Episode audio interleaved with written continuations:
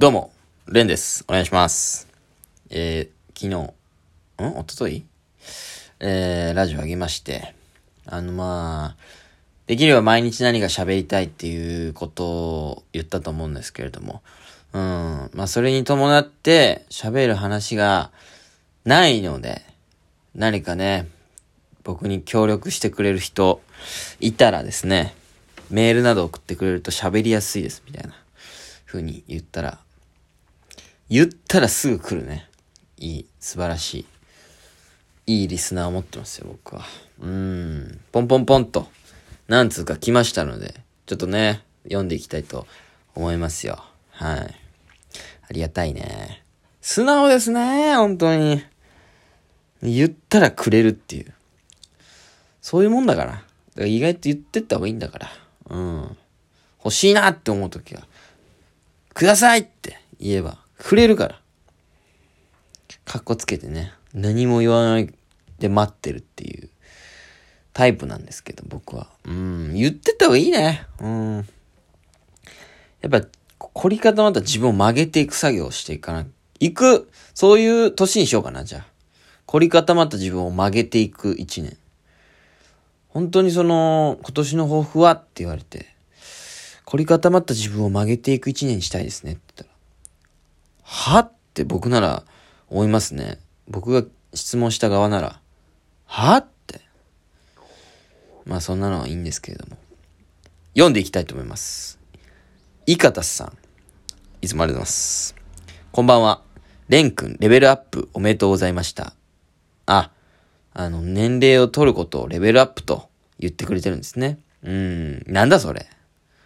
うすら寒いな。誕生日おめでとうございますっていいだろうよ。うん。まあそういうね。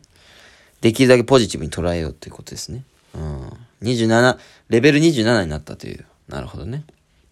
アンミカさんとか言いそうですね。うん。年取ったんやあらへん。レベルアップや。多分そういう感じで言うでしょ。うん。そういうなんかこの、ポジティブ、ポジティビストみたいな人たちが、女性のポジティビストみたいな人たちが言うでしょうね。年を取ったと捉えるとちゃう。レベルアップや。まあいいわ。年内100万目標で連日更新されているとのことで、微力ながらいいね。連打しながら聞いてます。ありがたいね。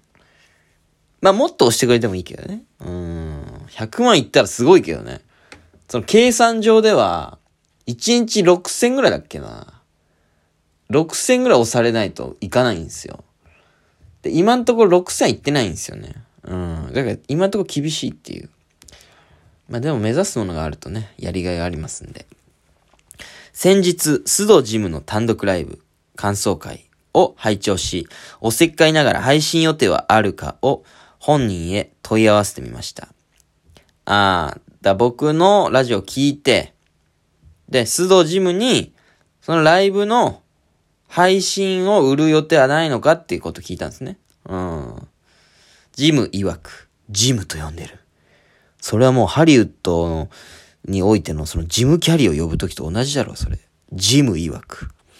今のところ考えてはいない。そもそも自分が配信見ないのであんま好きじゃない。との返事でした。見に行けなかったので残念です。これからもラジオ更新、料理動画も楽しみにしています。ありがとうございます。なるほどね。うん。確かに。何でもメールいいんでくださいと言ったものの、これに関して何て返していいかわかんないですね。このメールに関しては。まあ自分で言ったんだけどね。だからしょうがないんだけどね。うん。なるほどね。まあ知らない方もいるかもしれないんで。須藤ジムという、えー僕の養成所の同期。だけど芸歴は18年ぐらいやってるという特殊なピン芸人。おじさんの須藤ジムというのがいるんですね。ジムキャリーって思った方はすいません。ジムキャリーは知り合いではございません。須藤ジムですね。うん。という、まあ、偏屈な男がいるわけですよ。うん、まあ今のね、今のところ考えてない。そもそも自分が配信見ないのであんま好きじゃない。ここに全てが現れてる。もう、それこそ凝り固まった、もう、おじさんですから。まあね。まあそういうのは別に悪いことではないんですけど、自分が単独ライブやって配信するかどうかは自分が決めることなんで。うん。ただね、うーん。まあ、配信してほしい人も、いるよってのは、須藤自分には伝えたいですよね。うん。まあ、今、結構普通じゃないですか。お笑いライブの配信を売ってるみたいなことって。で、えー、っと、それを買ったら、自分のスマホだり、えー、パソコンで見れるっていう。その会場にわざわざ行かなくても、その主催者にお金を払うことができるっていうシステムが、まあコロナによって確立されたわけですよね。コロナはもう最悪でしたけれども、コロナによってエンタメ業界が見つけたのは配信。そして会議をリモートでできるっていう。ネタ見せとかもリモートでできるっていう。ことを、えー、見つけたわけですよね。配信ね。うん。僕はだから、えー、配信を売ったわけですよね。単独ライブの配信を。うん。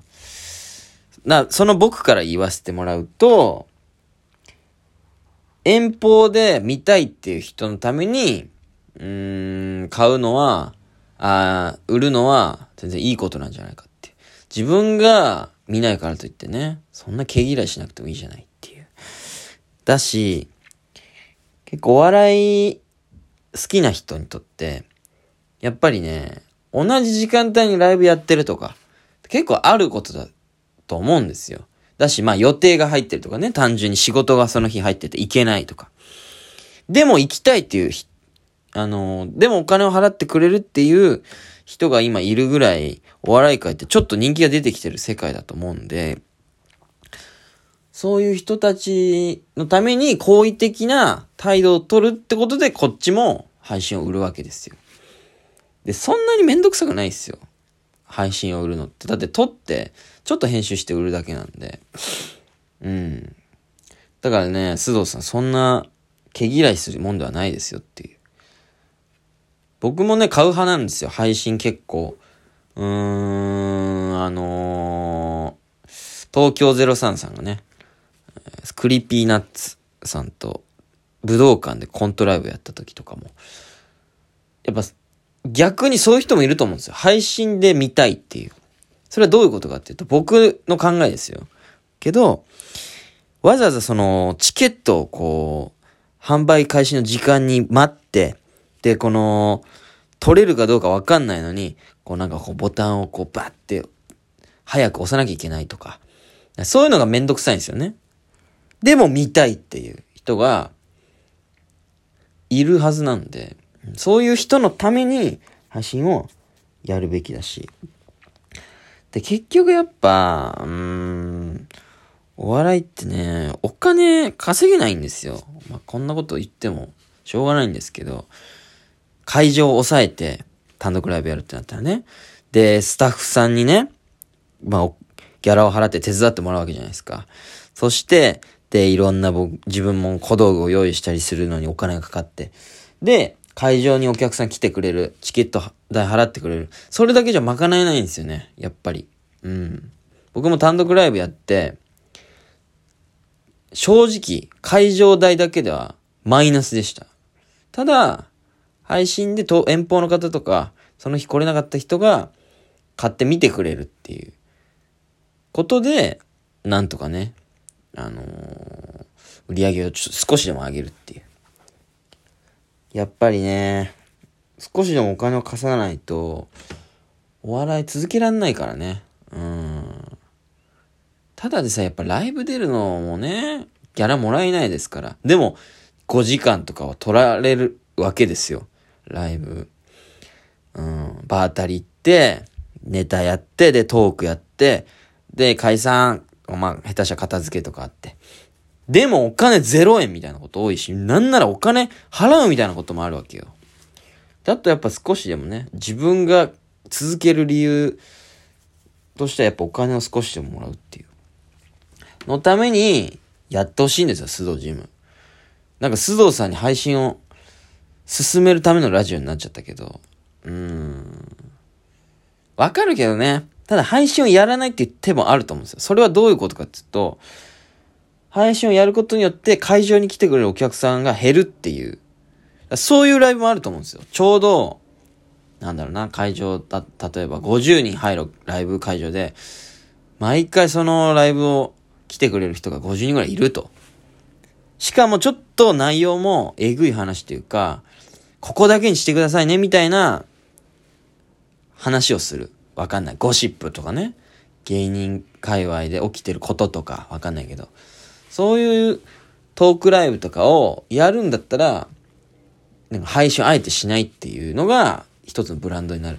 あそこは会場行かないと聞けないんだよって。